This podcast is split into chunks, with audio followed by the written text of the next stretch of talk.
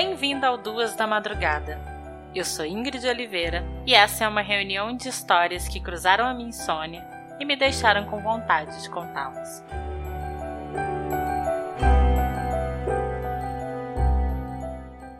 Essa história é uma das poucas que tiraram meu sono não só pela curiosidade. É que nessa história, pessoas se tornaram vítimas de várias formas em vários níveis, e por isso a sensação que fica é de que isso poderia acontecer perto de nós. E mais que um medo, essa sensação parece um aviso, um alerta real. Esse episódio não é recomendado para pessoas sensíveis e eu desaconselho ouvi-lo durante qualquer refeição.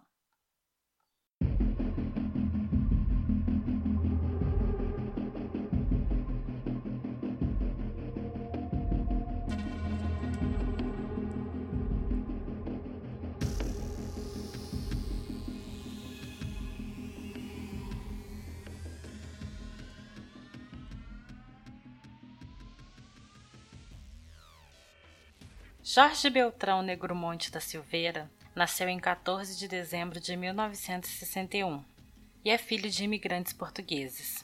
Era uma criança tranquila que gostava de praticar esportes.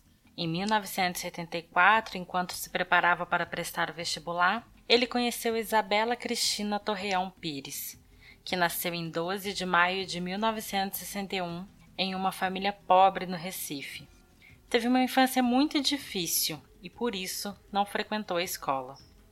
Os dois começaram a namorar e se casaram logo depois de Jorge se formar em educação física. A relação dos dois era conturbada e causava certa estranheza nas pessoas. Na festa de casamento dos dois, Jorge se tornou violento, fazendo com que Isabel e vários convidados tivessem medo dele e saíssem correndo do local. Depois de alguns anos de casamento, Jorge disse a Isabel que ele gostava dela e por isso queria continuar cuidando dela, mas que o carinho que sentia não era como marido. Era um carinho fraternal. Em 2003, Jorge conheceu em uma das academias que trabalhava Bruna Cristina Oliveira da Silva, que na época tinha 16 anos. Os dois se aproximaram e Jorge disse a Bruna que era casado e vivia com sua esposa, mas que eles tinham apenas uma relação de amizade. Bruna não se incomodou com a situação. Os dois começaram a namorar e em 2005, quando Bruna completou 18 anos, Jorge, Isabel e Bruna passaram a dividir a mesma casa. Desde a infância, Jorge tinha o costume de dizer que via fantasmas. Ele chegou a dizer para os pais que não precisava de amigos, porque ele já tinha dois. Os pais viam ele conversando e brincando com esses supostos amigos que só ele via. Na sua festa de formatura na escola, ele disse que estava conversando com o pai, que já era falecido, e muitas pessoas o viam conversar sozinho. Jorge disse para Bruna e Isabel que queria e precisava montar o cartel.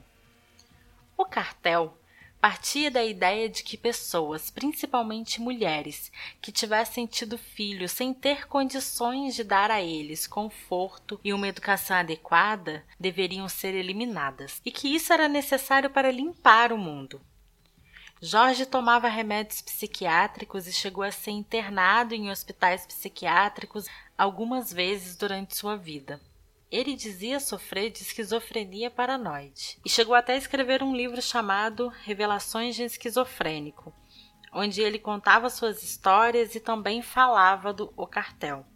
Em dado momento, Jorge decidiu que era a hora de O Cartel começar a funcionar e que para abrir o ciclo ele precisava sacrificar três pessoas que se encaixassem no perfil: mães solteiras com dificuldades para criar seus filhos. Nesse período, ele se aproximou de Jéssica Camila da Silva Pereira, uma jovem de 17 anos que tinha um bebê e tentava conseguir dinheiro vendendo bala no sinal. Os três observaram Jéssica por algum tempo. Quando se aproximaram da jovem, disseram para ela que tinha uma proposta de emprego como cuidadora de idosos, com a remuneração de um salário mínimo e meio. Jéssica teria que morar no emprego e poderia levar a sua filha junto com ela. Jéssica se animou com a proposta, mas disse que teria que pedir autorização para seu pai. Isabel foi até a casa do pai de Jéssica e disse que estava doente e cansada e por isso precisava de ajuda, já que morar sozinha estava se tornando cada vez mais difícil. O pai ficou desconfiado e disse à filha que aquela história estava estranha e ela não deveria ir. Mas no outro dia, logo cedo, Jéssica partiu com a filha. Quando ela chegou na casa do trio, as coisas eram bem diferentes do que foi prometido. Mas ela era bem tratada e estava esperançosa com a proposta de emprego. Bruna passou a dedicar seu tempo a cuidar do bebê, com quem queria ficar o tempo todo. Jéssica passava o dia todo limpando a casa e começou a se incomodar principalmente com o fato de que toda vez que tentava pegar sua filha, Bruna ou Jorge se irritavam. Ela chegou a ligar para uma tia e dizer que queria ir embora. Dez dias depois da chegada de Jéssica, ela disse que ia embora. Eles disseram a ela que se ela fosse embora, a criança ficaria com eles. Jorge tinha roubado a certidão de nascimento da criança. Em outra cidade, registrou a menina no nome de seu irmão, que não sabia, mas Jorge tinha roubado todos os seus documentos. E no nome de Bruna. Jéssica não aceitou deixar a criança e eles começaram a brigar. Segundo as regras do cartel, as vítimas deveriam ser mortas rapidamente e tudo que fosse morto deveria ser consumido. Jéssica foi imobilizada e, com uma facada no pescoço, teve sua jugular cortada. Seu corpo foi levado para o banheiro, onde teve todo o seu sangue drenado. Isso demorou cerca de três horas. Depois o corpo foi desmembrado e algumas partes foram separadas para o consumo. O assassinato de Jéssica ocorreu em Olinda e logo depois o trio se mudou para Garanhuns, onde fariam mais duas vítimas. No dia 25 de fevereiro de 2012, a segunda vítima foi atraída até a casa do trio, Gisele Helena da Silva, de 31 anos. Segundo a família, Gisele saiu de casa dizendo que iria trabalhar em uma casa como babá, mas nunca mais voltou. Assim como Jéssica, ela foi esfaqueada no pescoço e depois de morta teve todo o sangue do seu corpo drenado. E partes como as nádegas, as coxas, os braços e o fígado foram separados para o consumo. A terceira vítima foi Alexandra Falcão da Silva, de 20 anos. Ela também foi atraída para casa com a promessa de emprego. Foi morta no dia 12 de março de 2012. E como eles foram descobertos? A família de Gisele estava desesperada à sua procura e notou que nas faturas de seus cartões existiam compras feitas depois de seu desaparecimento. A polícia foi informada e foram até as lojas onde as compras foram realizadas e procuraram nas imagens das câmeras de segurança as imagens do momento das compras descritas na fatura. E foi dessa forma que a polícia chegou até a Jorge e Bruna. Quando a polícia foi até a casa do trio, encontraram a filha de Jéssica, que estava com cinco anos, e lhes disse que era filha de Jorge e Bruna. O delegado mostrou uma foto de Gisele para a criança e perguntou se ela conhecia aquela mulher. Para seu espanto, ela respondeu que seu pai tinha mandado Gisele para o inferno, porque ela era uma pessoa má a criança apontou para a área externa da casa e disse que Gisele estava enterrada ali. E realmente estava. E se você acha que essa história está bizarra até aqui, saiba que ela ainda tem muito para piorar. Ficou claro que depois de matarem as vítimas, a carne era separada e preparada e servia como alimento para a família.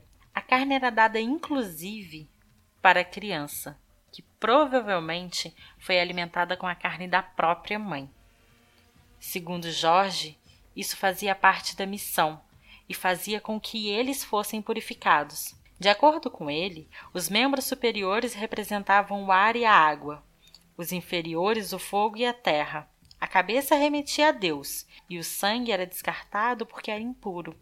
Como se tudo isso já não fosse indigesto o suficiente, existe um detalhe. Isabel vendia empadas na vizinhança e, depois de presa, contou que algumas vezes as empadas foram recheadas com carne humana. A revelação deixou as pessoas que já tinham comprado o salgado em pânico. Várias pessoas procuraram pronto-socorro com medo de terem comido carne humana e sem saber se poderiam ter contraído alguma doença por conta disso. Revoltadas, algumas pessoas invadiram e destruíram a casa do trio. Eles obviamente foram presos. E os três assassinos passaram por uma avaliação psiquiátrica e foram consideradas pessoas sãs que tinham plena consciência de seus atos. Apesar de Jorge sempre ter declarado que sofria de esquizofrenia paranoide e ter inclusive escrito um livro sobre isso, os médicos atestaram que isso não é verdade. Os três foram julgados primeiro pelo homicídio de Jéssica. Jorge foi condenado a 21 anos de prisão, Isabel e Bruna foram condenados a 16 anos de prisão. Em 2018, o trio foi julgado pelos homicídios de Gisele e Alexandra. Jorge foi condenado a mais 71 anos de prisão e Isabel e Bruna foram condenados a mais 69 anos de prisão. A filha de Jéssica foi morar com uma tia-avó e teve sua identidade mudada. Ela recebe acompanhamento psicológico.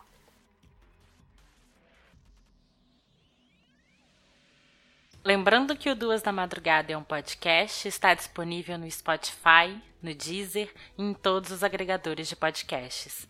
Nos siga nas redes sociais. No Twitter é Duas da Madrugada e no Instagram, Duas da Madrugada Podcast. Tem alguma história que você gostaria de ouvir por aqui? Manda pra gente por lá. Até a próxima!